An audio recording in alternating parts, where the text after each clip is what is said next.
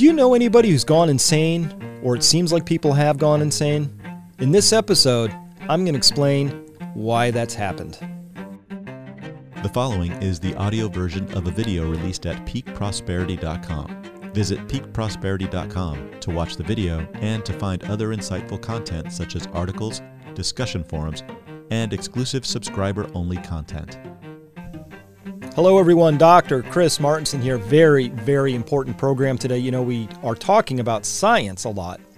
Today, we're going to be talking about the psychology of what's happening. I will tell you, I'm having lots and lots of offline conversations with some very prominent people, many of them who you will have heard about, know about, who are all talking about this subject right now, which is what has happened to the fellow humans who I used to know and love something crazed has gone on, and we talk about this over at Peak Prosperity relatively frequently, probably most uh, elegantly here on this day back in sept- August, I guess now. Yeah, talking about mass psychosis. This is a really important topic. What does this have to do with you? Well, everything. You probably know people who have gone psychotic, it seems, people who you can't communicate with anymore, people who are full of conviction but don't want any data that might counteract their conviction. That has nothing to do with science. So we have to wander over into the field of psychology. Really, really important. By the way, when we go into part two of this today over at my website, we're really going to be going into what I consider to be fairly important material. So I would invite you to consider checking that out. We have an incredible growing community of people who are concerned about this and really thinking about what are we going to do about it as individuals. All right, with that said, really cool article came out back in February of 2021 around mass hysteria. Title here COVID 19 and the political economy of mass hysteria. What does this mean? Let's take a look. As you know, I got to get my drawing tool out here. In a mass hys- nope, didn't get it. Yep, now I got it. In a mass hysteria, people of a group start to believe that they might be exposed to something dangerous, such as a virus or a poison, or a witch, or vapors, or a ghost, something. They believe a threat to be real. That's all that matters is the belief. Because someone says so or because it fits their experience. Due to the threatening delusion, a large group of people gets collectively very upset. Any of this ringing a bell for you so far? In other words, a threat, whether real or imaginary, causes collective anxiety. The group members may even start to feel sick, physically sick. That's a psychogenic illness.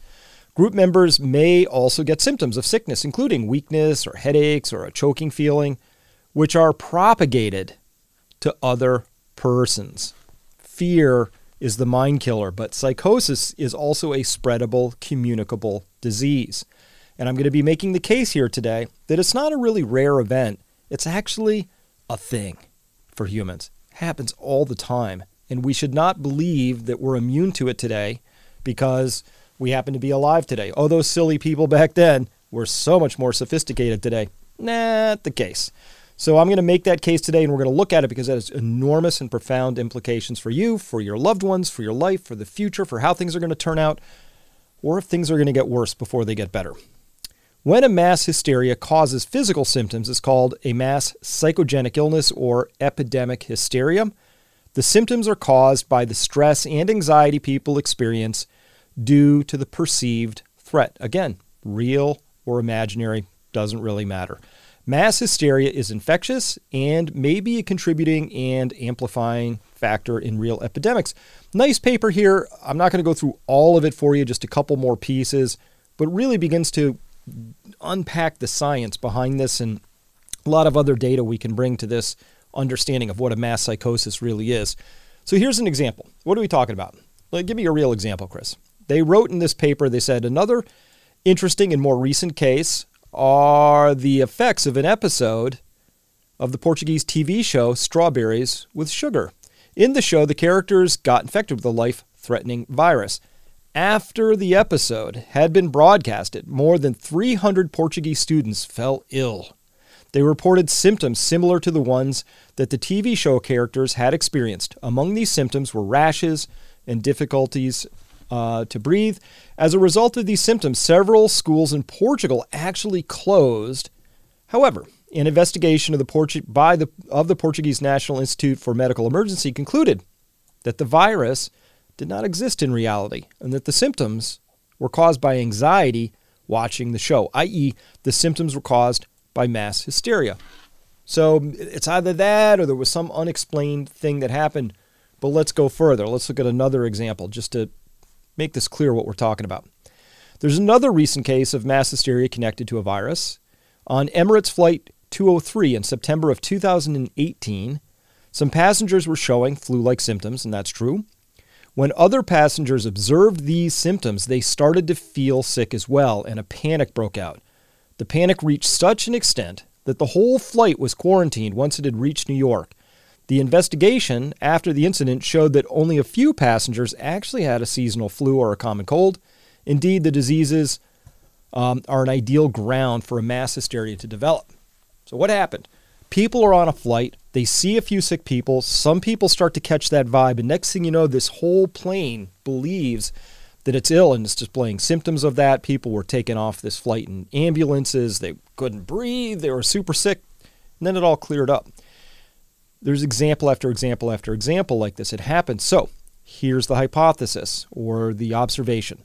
Sometimes, when a group of people begins to act a certain way, that behavior spreads like contagion through that population. Police know about this as the mob rule. There's a difference between a group of people protesting and a mob or a riot. There's a dividing line. It's sharp as can be. And once you cross that line, that mob is a whole different beast. It's not something you can contain easily. Before the mob develops, you can actually reason with individuals. Individuals take their own private reasoning into account, and the police know that.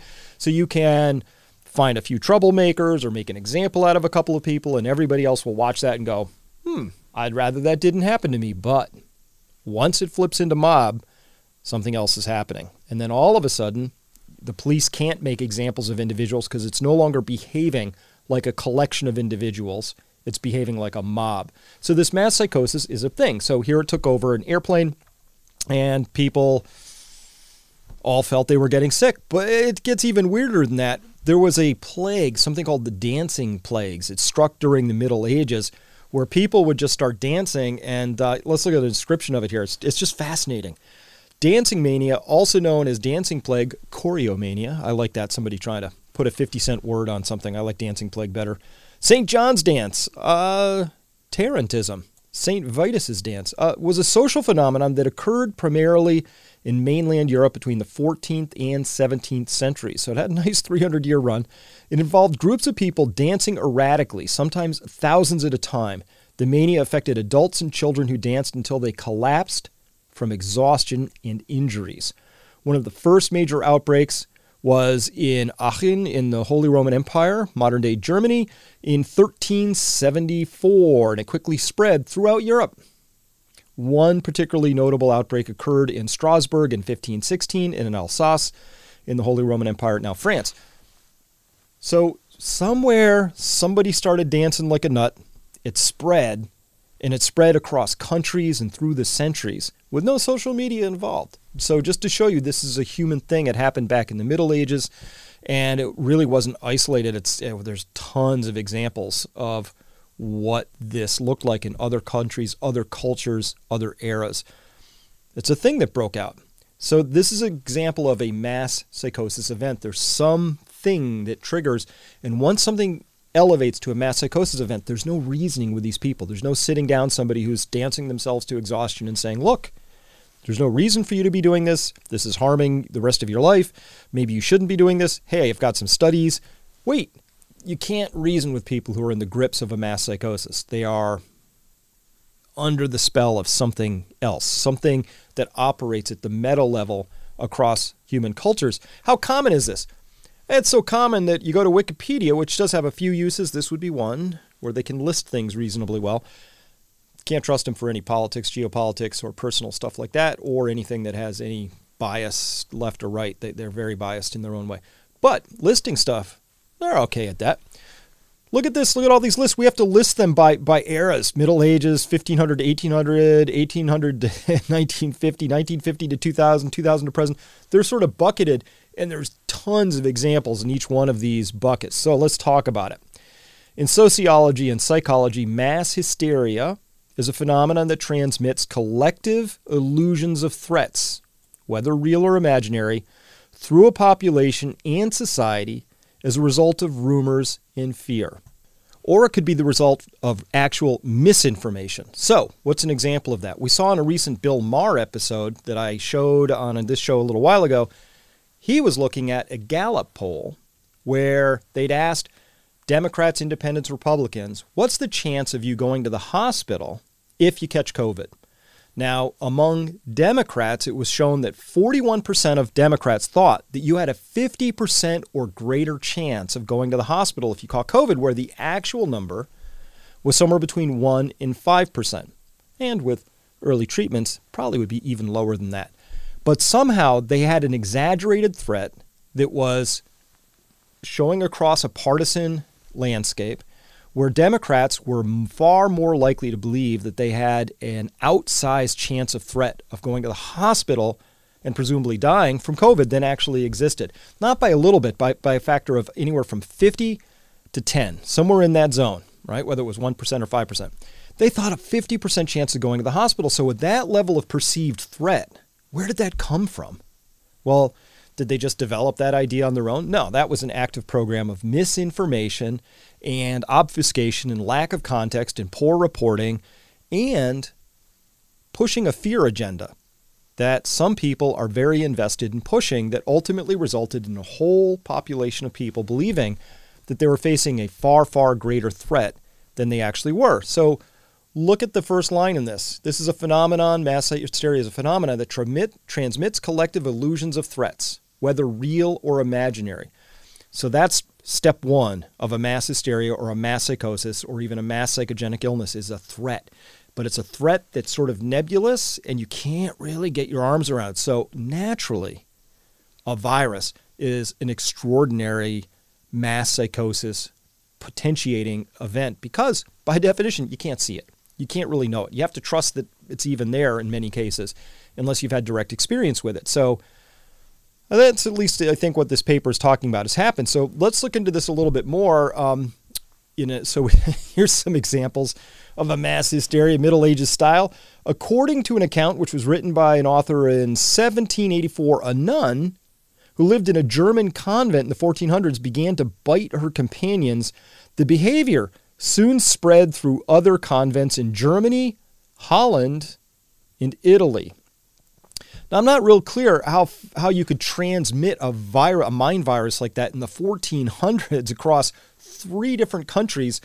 Yeah, somebody's got to have this like idea that they want to bite people as a psychotic uh, break, and then they got to take that to another convent, and they got it's got to spread. It's just this that at least right there, that account alone will show you that this mind virus, this mass hysteria, the psychosis, can spread more easily than we might imagine. Because somehow it had to spread, and it probably didn't spread by somebody just talking about it. They had to bring that mind virus with them, I would think. That's a hypothesis.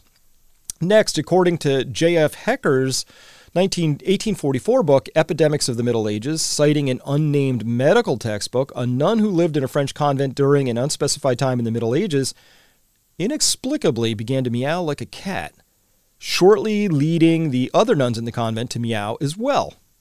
Eventually, all the nuns in the convent would meow together for a certain period, leaving the surrounding community astonished. This did not stop until the police threatened to whip the nuns. Well, yeah, that's that's usually how you have to get something to stop. You get the police to threaten to whip somebody. So that's uh, that happened. So that's that's the Middle Ages. Those crazy Middle Age people, Middle Ages people. Uh, how about this? Writing tremor epidemic. This happened in 1892, again in 1904. The right hand of a 10 year old girl in Gross Tinz began trembling, which developed into full body seizures that spread to 18 other students. A similar epidemic affected 20 in Basel, Switzerland. 12 years later, the Basel school experienced another outbreak that affected 27 students. Legend of the first outbreak was said to have played a role. And in 1894, 60 students at a ladies' seminary suffered an outbreak of fits and seizures, some lasting for as long as two months. Trembling disease happened among an estimated 237 children uh, in Meissen, Germany. On and on and on and on. There's literally dozens of things just like this where you know, whether we're talking about Flight 203 and the passengers on the plane, or we're talking about nuns or children, it happens. So this is a feature of humans. I'm calling it a thing. We have so it's a thing. It's not like a crazy random something that happened once.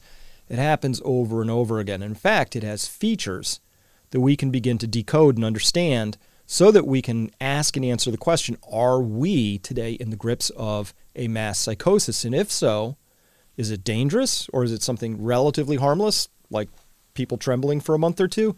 Or is it something that could lead to something more dramatic? There was a mass fear panic that gripped France right before the French Revolution that resulted in the deaths of tens of thousands of people in that country as a consequence of that panic morphing into something else which we could more rightly call a mass psychosis than anything. If you want a really gruesome piece of history, go look up the bridge at Nantes during the French Revolution and look up something called an underwater marriage. Thousands of people were drowned off of that bridge and in that area of, of the of the river for months. And nobody can explain why it started and one day it stopped. It's just something that happened. So, what do we know? Mass psychosis. Here are the elements. First, you need a fear, you need a threat, you need a, a hobgoblin of some kind. You need something that's creating for the individual a sense of fear, a sense of dread, a sense of not being safe. And once you have that individual with that sense, next thing is for that to jump and go across a group of people. Now we're in a mob at this point in time. This mass psychosis jumps from the individual and it goes across a group of people. Next thing you know, 41% of Democrats think there's a 50% chance of going to the hospital with COVID. And none of them could probably explain where or how they came to that idea. This explains how that idea came about. It comes through the process of mass psychosis, and that happens. But we have to add another kicker that really applies to our condition today and that pertains to social media and the role of players, both uh, let's call them state-sponsored, official, government, uh, and or uh, just individuals. But there are a variety of people out there who are in the business of spreading misinformation, and that in- misinformation is really critical to this overall process. And back in the Middle Ages, I don't think people, you know, they had much poorer sources of information, so I think that loop was a little tighter and slower or something like that. But now we know that people are getting bad information. Say, I don't know where they get it from, but in this example I gave before, Democrats are getting bad information from somewhere, some misinformation, probably from official sources, probably from places like the New York Times or Newsweek or MSNBC or wherever. Same thing on the right. Again, not partisan. I'm an up down guy, not a left right guy.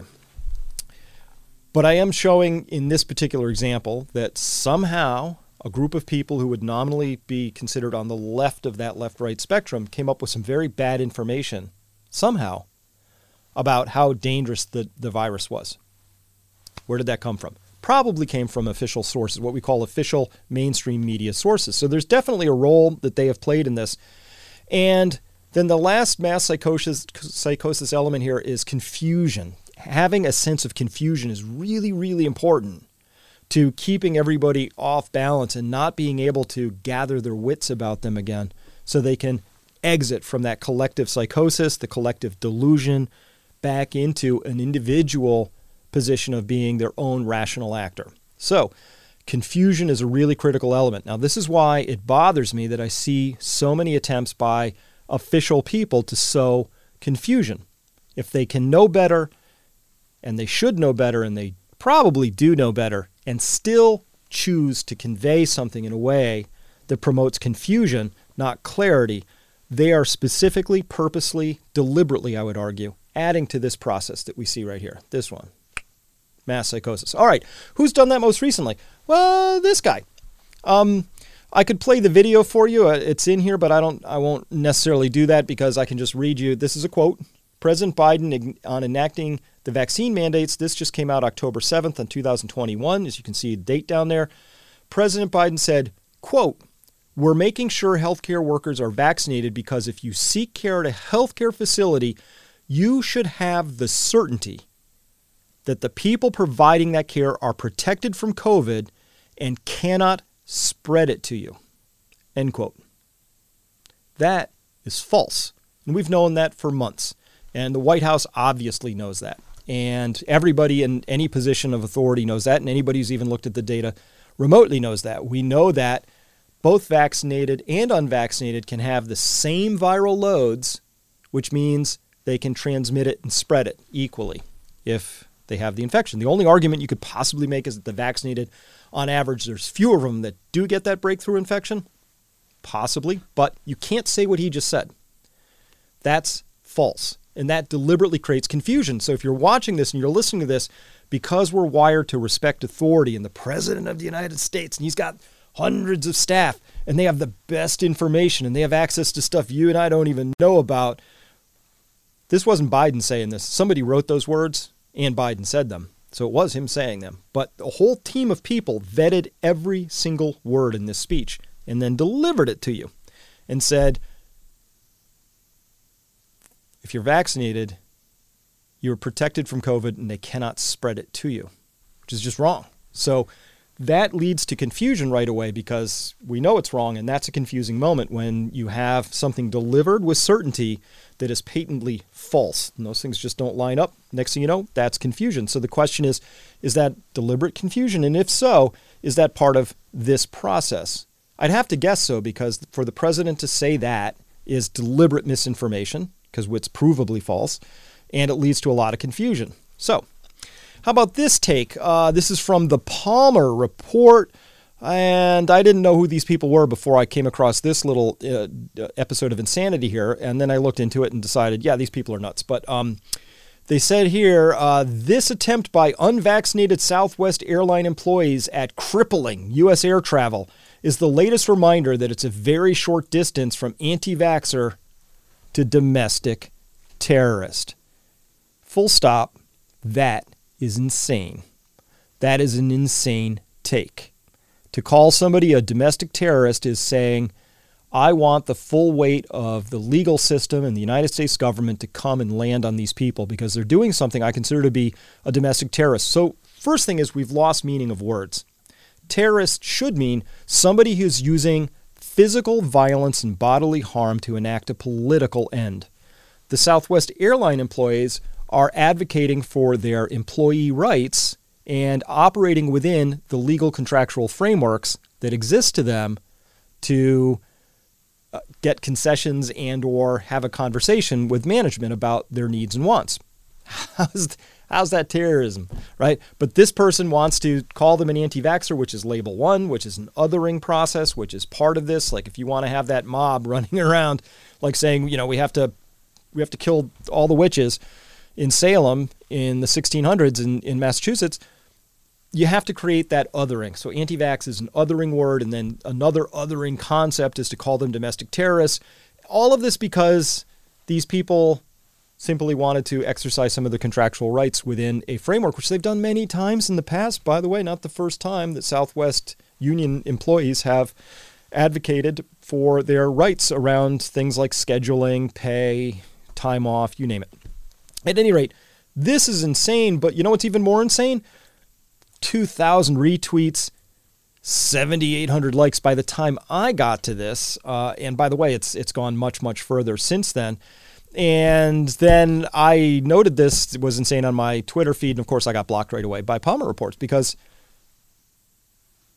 well, I guess it's it's if you want to if you want to advocate for a form of legal violence to be levied upon a group, it also makes sense that you're a fairly sensitive individual about any criticism of your point of view. I don't know how those two things go together, but they kind of do. I had to look this guy up. There he is.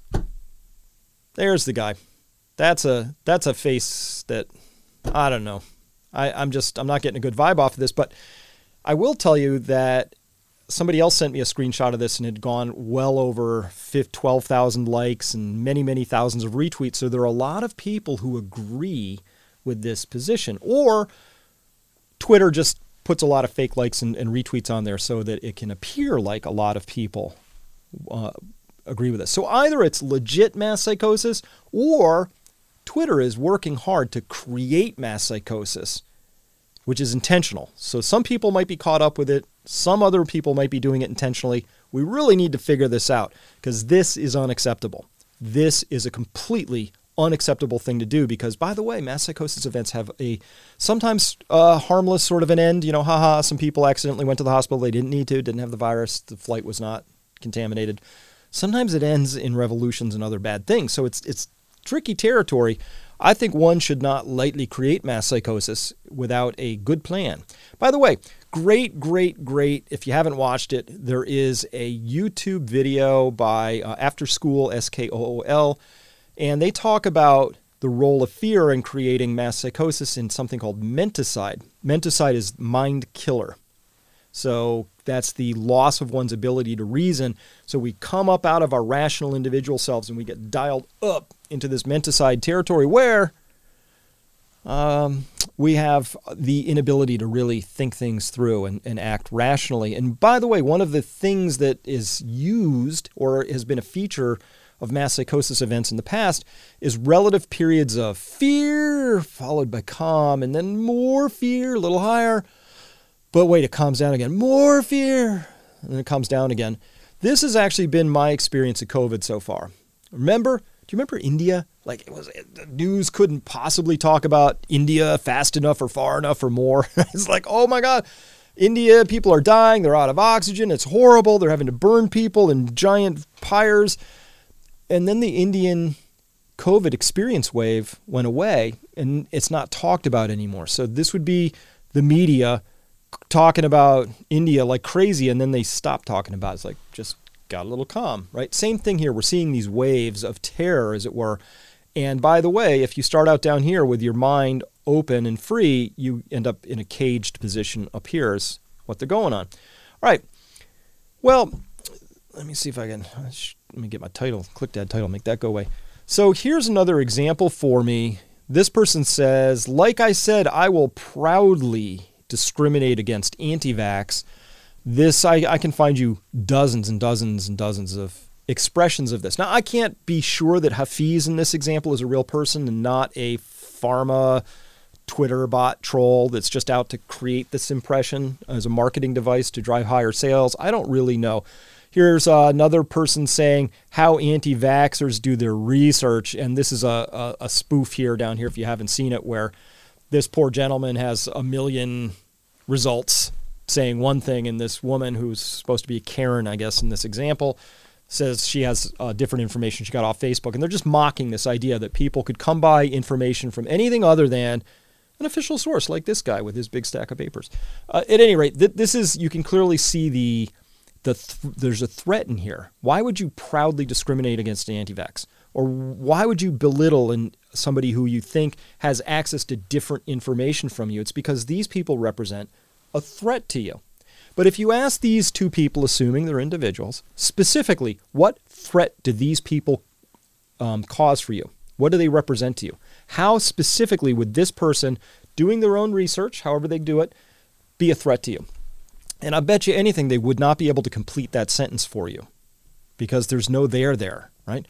You would have to be able to say something like, well, I could get COVID from them because they're not vaccinated but I am. It's like, well, then we have to talk about is your vaccine actually effective and is it working? And by the way, could it also be true that you, as a vaccinated person, could give COVID to them? Well, also true. So now it gets a little less clear that bright line as to wh- who's who's actually a threat to whom, and it's not it's not obvious. But these people expressing it in this way need the threat to be completely obvious. Those are witches. We're the good, God fearing people over here, right? those are the people, you know, who are, th- those are ghosts over there. We're the live people of London because there was a big ghost pandemic at one point in London as part of their mass psychosis events or mass hysterias. Yeah, so this is a thing. So we see this all the time. And so that creates this othering. And it leads us to this idea, which uh, also from that same wonderful video confusion. Confusion is really important. It heightens the susceptibility of a descent into the delusions of totalitarianism. And totalitarianism is fundamentally the idea that there is a hierarchy and all the right answers are at the top. And the higher up the hierarchy you go, the, the more right the answers are. And there's only one right thought to have, there's only one right set of morals, there's only one right set of values, there's only one right set of everything. And that's what totalitarian is looking for is, is compliance and control.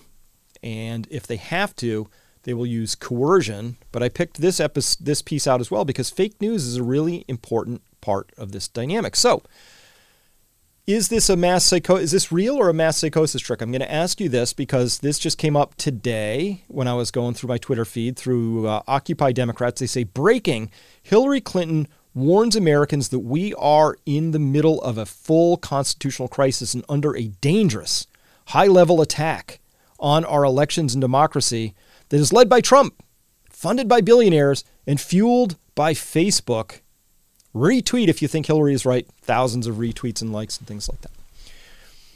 Facebook? I'm pretty sure Facebook isn't on the same isn't on isn't on that side of the story. I'm pretty sure they're on well, at any rate. To me, so look at the elements of this. There's again some threat.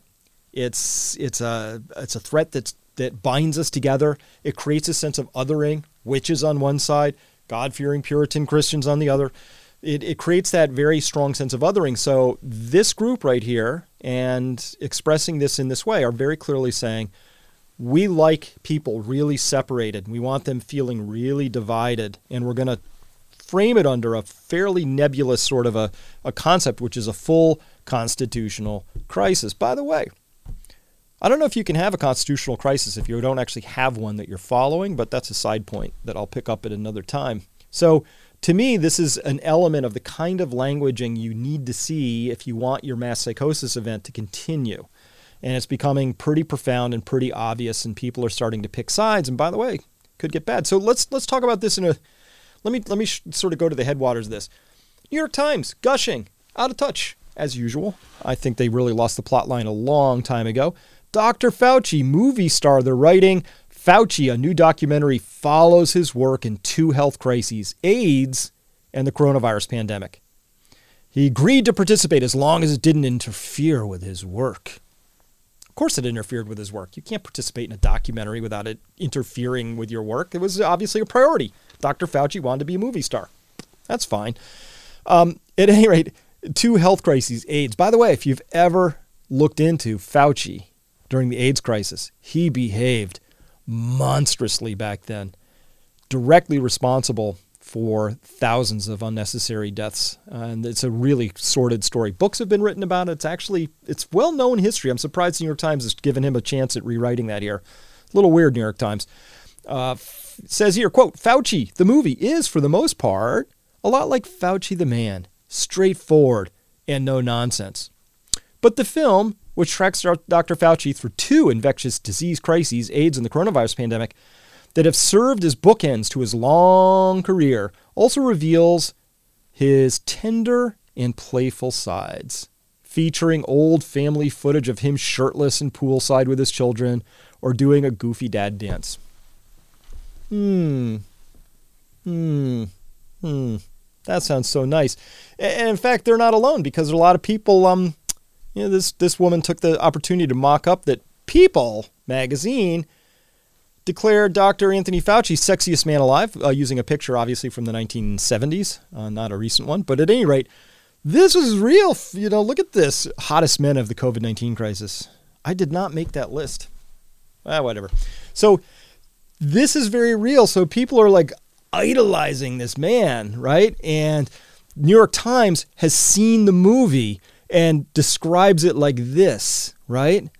Look at this. Uh, they say, yeah, it tracks, it's straightforward and no nonsense. That's the movie is for the most part straightforward, no nonsense. That's the movie review by the New York Times. Well, hmm, it's a bit of a mystery because Fauci, the movie, is a bit of an earnings mystery. No info on box office take for gushing documentary about the COVID czar. What? Two weeks after theatrical release of a friendly portrait of Dr. Anthony Fauci, um, major film sites have no data on receipts and distributors National Geographic and Magnolia Pictures are mum.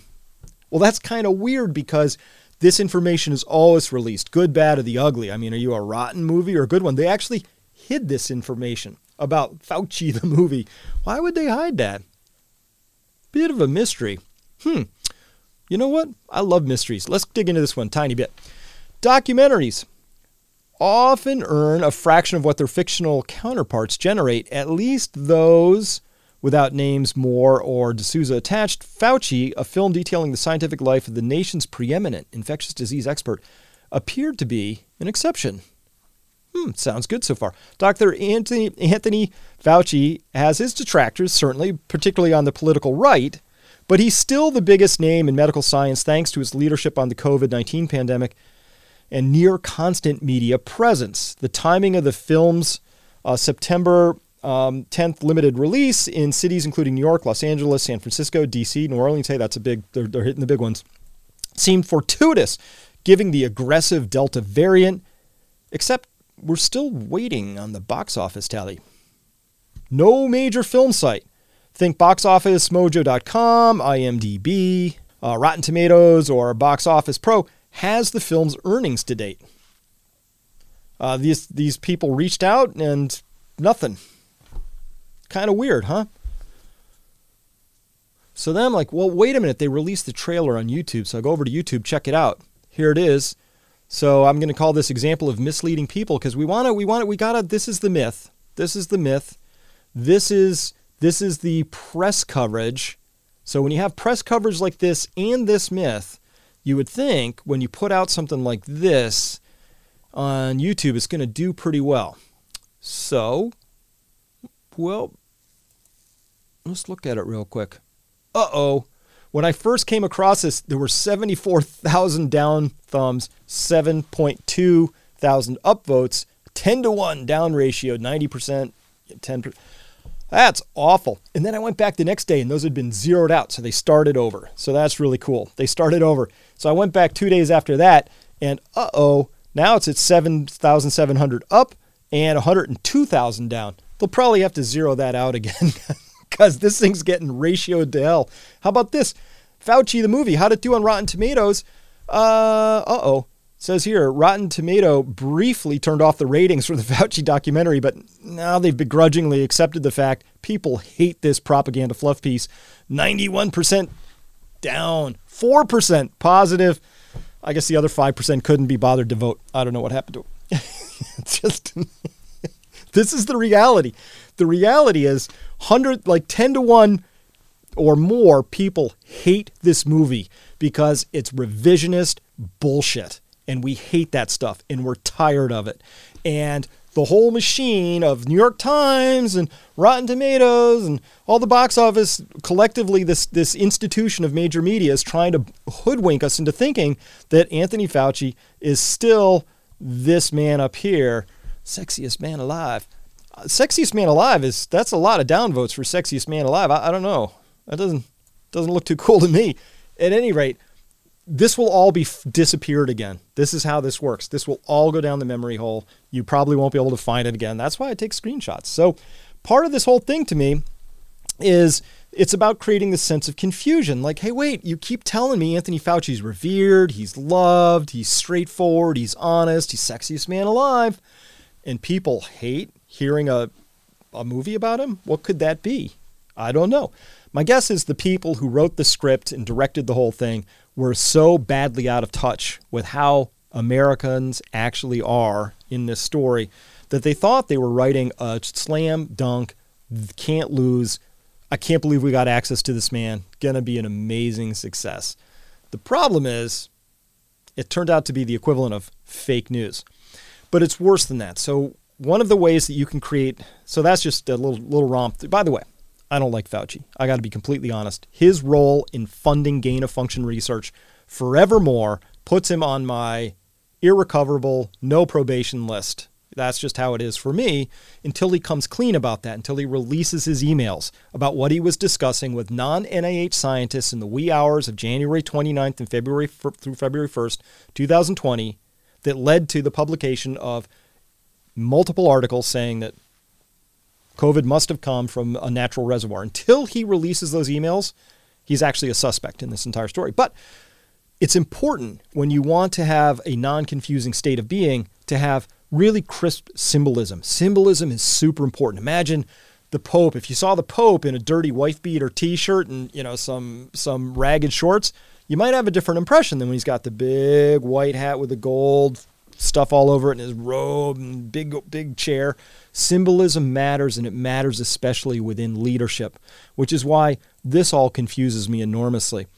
Recently, President Biden, they said he met with biz leaders on the debt ceiling. Couple things. First, we're going to note the Build Back Better just sort of stuck in the window back there. We're supposed to believe it's a window, but it's a window with an advertising scroll on it. Weird. You know what? It's not a window. When you back up from this whole thing, this is a movie, a studio set. And it's not even in the White House, right? That's part one. So that's a little odd. But when you go to the wide frame on this, you notice a couple of things. Here's Janet Yellen, Treasury Secretary. Here's Biden. Hold on. Look closely. Zoom right on in. Let's go right in. The Treasury Secretary and the President of the United States are sitting on stackable chairs in front of little tiny desks that are Lilliputian, we shall say. And if you look at his his actual symbol here, the symbol of the President of the United States, it, it's it's actually off center. The whole thing is cheap and tawdry. Now, I talked with Livio about this in the studio. He comes from the field of uh, being all things about media and movies and things. And by the way, here, let me tell you this: this chair I'm sitting in, I thought about this a long time and I picked it very carefully. I didn't want the wings to come over my back for, for the shoulder line. I thought that if it did come into frame, I wanted it to look solid and earnest. Everything about, I've thought through every single piece of this. I do that. You know they're doing that because politics is all about image. I do it once so I can have a nice looking studio. They did it and specifically chose stackable chairs for the president and the treasury secretary and gave them grade school sized desks with off axis logos. If you think all of that's an accident, this is probably not a good episode for you because it wasn't. They thought about this. So that's where we are in this particular story. And so the symbolism is designed to confuse because you should, you know what you should come away with from this? You should come away with a sense of confusion. Even if you didn't register this, like you might have just watched this and just sort of went by. And by the way, don't forget to notice, got a little build back better here right? You might have, yeah, you could be forgiven for just sort of like, oh, what, what is that? But it's clearly a fake set. And you can see that in a little wider shot. You can see the, the lights sort of hanging off of metal girders up there. This isn't even in the White House. This is across the street in the basement of someplace or something. And it's a fake set. And so this means they had a chance to set the entire set up. They did a great job matching the trim that you would find in the White House. And they gave them stackable chairs not an accident. So if it's not an accident, somebody's sitting there specifically, you know, there's a stylist, there's a, there's a political handler, there's a team, and they're going, okay, which chairs are we going to use? And you know they didn't go, you know, it's just so far, we couldn't possibly carry some from across the street. Let's just get some stackable chairs from somewhere, right? Hey, send Biffy out and uh, they must have something at Staples. I don't know. Find out what Staples has, right? And that's what they came back with. This is designed on purpose by somebody who thought this through and said, we want to send this message. What is the message being sent and why? It's really important to understand that this is not an accident. And part of it, I have to believe, is about creating a sense of confusion because confusion heightens the susceptibility of a descent into the delusion of totalitarianism. This has got to be done by design. That we have the president, hunched over a, a grade school sized desk, sitting in a stackable chair. It's just how it is. And the way you resist this, of course, is you uh, you notice these things. And it actually breaks the spell. And that's why I point these things out. So as we go forward into this, you know, here's here's the deal. If you come by peakprosperity.com, we are talking about these things in a little bit more detail. I'm going to tell you that because none of these things are by accident and there is a program of mass psychosis running, that there's a very large risk to how these things turn out in the future. I think there's economic risks that are quite large. I believe that there are risks beyond that that we need to talk about. And by the way, the best part about coming over to peakprosperity.com is you don't have to be anymore stuck in the land of the insane. Because the insane say things like, pilots exercising a contract dispute should be considered domestic terrorists. That is insane. People saying that we're facing the largest constitutional crisis ever, you know, because of uh, something that an ex-president is doing off on the side in whatever little radio show he's got going on is is not grounded. And that ungrounding leads to increased levels of mass psychosis. How bad is it? It's so bad that people were denied treatments for COVID, denied them, told to go home, come back when your lips are blue, when there's really nothing that can be done. Even though we see that all around the world and even within the United States and other countries, there are doctors who are doing things that are really obviously working. And this is to the point when you have a mass psychosis that is so profound that people are being injured and killed to advance that psychosis a few steps further, you know that you're in a pretty dangerous situation. So that needs to be talked about. We have to talk about it directly. I'm saying as much as I feel like I can out here in you know, with the watchful eye of big tech. It's getting serious, folks. The dress rehearsal's over and it's game on. So come by Peak Prosperity if you want to talk about that some more. We've got a special deal running here that you can click on. Always find this stuff down in the descriptions below. This is an all hands on deck moment. And so I have part two of this is coming up right after this. You watch this, you could click over to peakprosperity.com. Part two, we are going to be talking about this, but in more detail. And boy, I got some other things to mention and talk about there. So come on by Peak Prosperity. Love to see you there. Hey, for all the new people who have showed up, it's been fantastic having you. You are amazing folks. It just dropped right into the conversation as if you'd been part of our tribe for a decade. It's been amazing. So let's keep doing that. And by the way, this is happening all over the world. People are waking up. Be part of the waking up. Do what you can wherever you do it. Know that I support you in that. And if there's any way I can help you, do what you need to do to help wake more people up.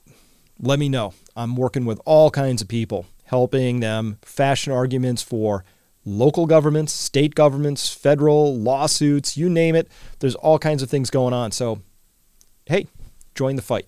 It's part of what you need to be doing, and it'd be great to see you wherever you're doing that. But if you're looking for a place to call home and, and check it out for a while, come by Peak Prosperity. That's all I have for you today. It's been good to spend this time with you. See you next time.